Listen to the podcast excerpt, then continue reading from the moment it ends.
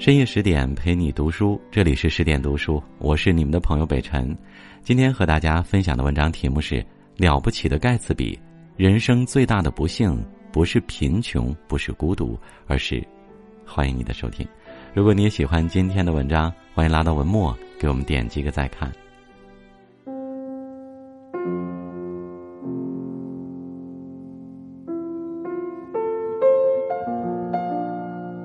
弗洛伊德说。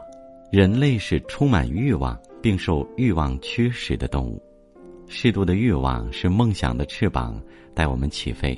一旦过度成贪婪，必然成为反噬我们的毒液。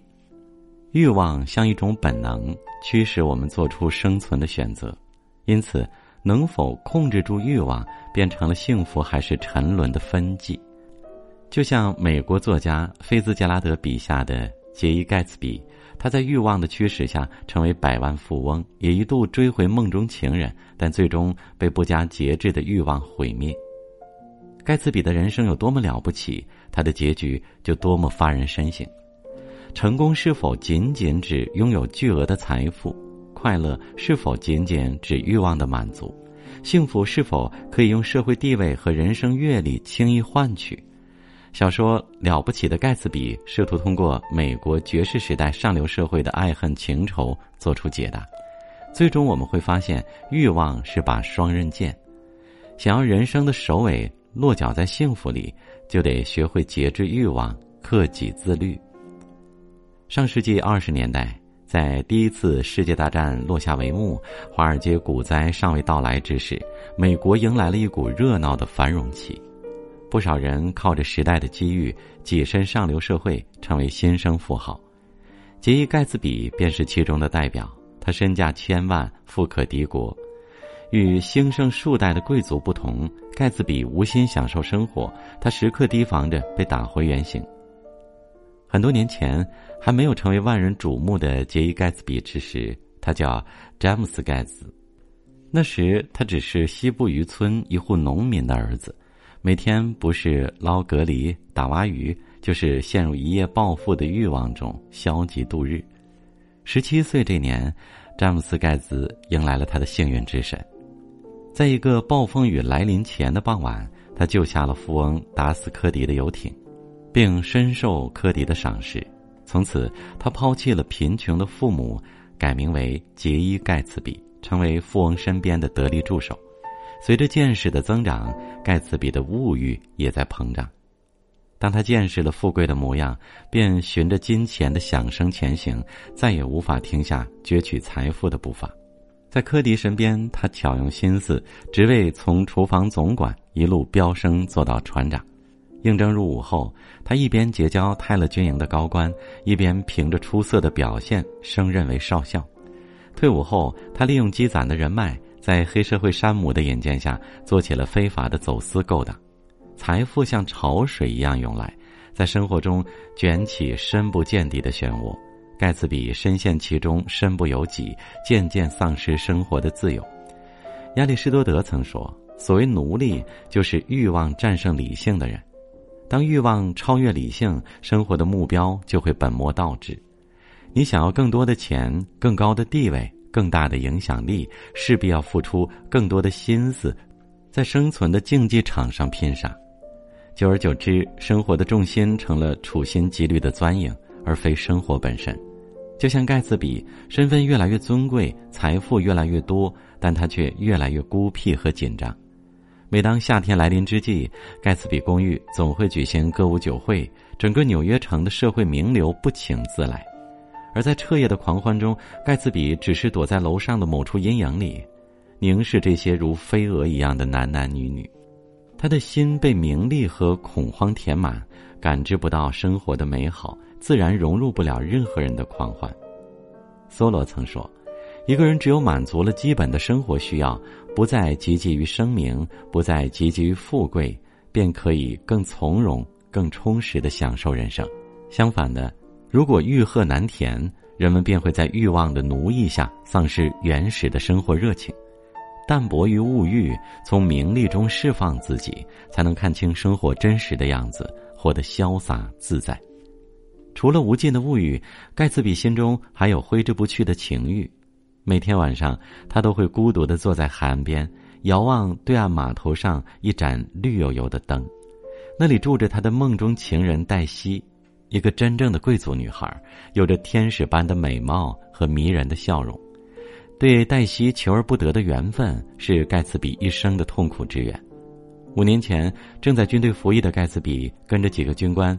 初遇了千金小姐黛西，他深深迷恋于黛西的贵族气质，谎称自己也是名门之后，展开了疯狂的追求。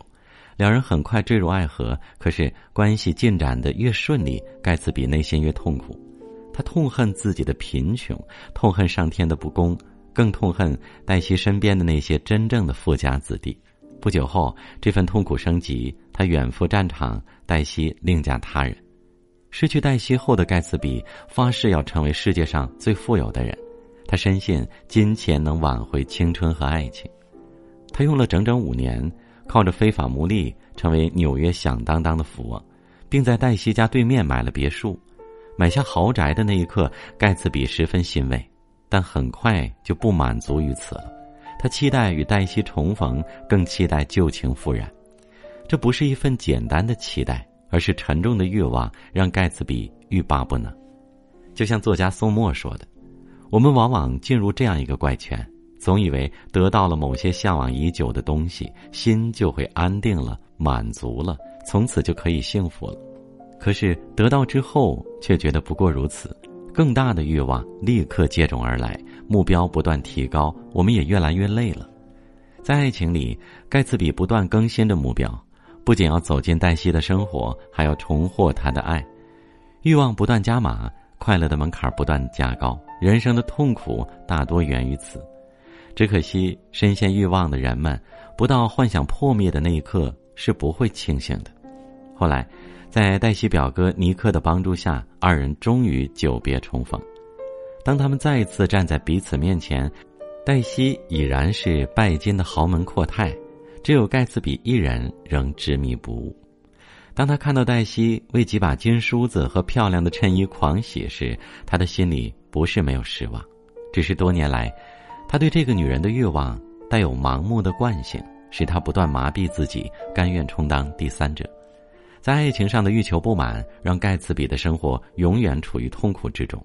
热恋时因为身份悬殊而痛苦，分别后因为相思成灾而痛苦。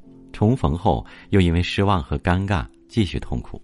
如果说欲望过滞是种贪婪，那么情欲过剩就是一种执念。执念不除，难得幸福；执迷不悟，终将沉沦。对现有婚姻不满的黛西，的确如盖茨比预料的那样，再度爱上他，并频频与他幽会。一切像极了当初的热恋，唯一不同的是，他们之间有个巨大的障碍，就是黛西的丈夫汤姆·布坎南。汤姆属实是个不负责任的男人，不仅反复出轨，对黛西也缺乏温存和体贴。相比之下，盖茨比自诩为黛西的完美情人，在重拾旧爱后，他企图真正拥有黛西，让他抛弃汤姆。在一次聚会上，不明就里的汤姆被当众夺爱，他亲眼看见盖茨比和黛西举止亲密，眉目传情。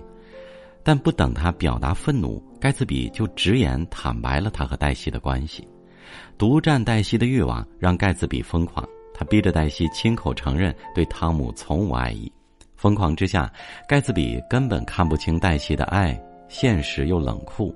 他从未打算舍弃现有的富贵荣华。他对盖茨比喊道：“你想要的太多了。”杨绛说过这样一句话：“上苍不会让所有幸福集中到某个人的身上。得到爱情未必拥有金钱，拥有金钱未必得到快乐。”得到快乐未必拥有健康，拥有健康未必一切都会如愿以偿。比起五年前的落魄，盖茨比已经拥有了很多，可是他仍不满足，欲望永远填不满，一切从未如愿以偿。我们总会不知不觉走进欲望的黑洞，鬼迷心窍一般走上没有尽头的绝路。在盖茨比的步步紧逼之下，汤姆愤怒了，他当众揭穿了盖茨比所有的谎言。他不是贵族之后，只是个贫贱的农民；他不是牛津的高材生，压根儿没有毕业。他干的营生非法又可耻，双手沾满了罪恶。本就犹豫不决的黛西果断选择了汤姆，再次抛弃了盖茨比。事态在这一瞬间发生戏剧性反转，这一切让盖茨比愤怒、羞愧、绝望。然而，更可怕的事情还在后面。回城的路上，情绪激动的黛西撞死了修车厂的梅朵威尔逊，又无耻的栽赃给了盖茨比。几天后，威尔逊的丈夫闯进盖茨比公寓，枪杀了他。百万富翁盖茨比的人生就这样草率的谢幕了。欲望有度，过则成灾。黛西是自私绝情的，但盖茨比何尝不是死于自己的欲望？长诗《神曲》中说。盲目的贪欲煽动着人们，到后来永远使人们受着酷刑。人最大的悲哀就是只看见了自己的欲望，而看不见自身的能力和处境，在两者极度错位中迷乱心智，越陷越深。臣服于欲望的人，最终也难逃被其吞噬的命运。对于盖茨比，作者菲兹杰拉德这样评价。他贪得无厌、毫无原则的攫取所有能得到的东西，但小说的字里行间中又流露出作者深刻的悲悯与同情。盖茨比出身在社会的最底层，他想摆脱贫穷并没有错，只是在追求财富的过程中，被欲望收买了灵魂，放弃原则，变得唯利是图。在感情上，他自始至终痴情于黛西一个人，任由痴情化作执念，任由执念带他走向毁灭。他一生都在努力，又永远禁锢在欲望的枷锁中，主宰不了自我的命运。老子言：“祸莫大于不知足，救莫大于欲得。”管得住欲望是一个人最高深的修行。我们要学会降服自己的心，做欲望的主人，既有向上拼搏的能力，又有向后转身的智慧。与君共勉。更多美文，请继续关注十点读书，也欢迎把我们推荐给你的朋友和家人，一起在阅读里成为更好的自己。我是北辰，我们下次见。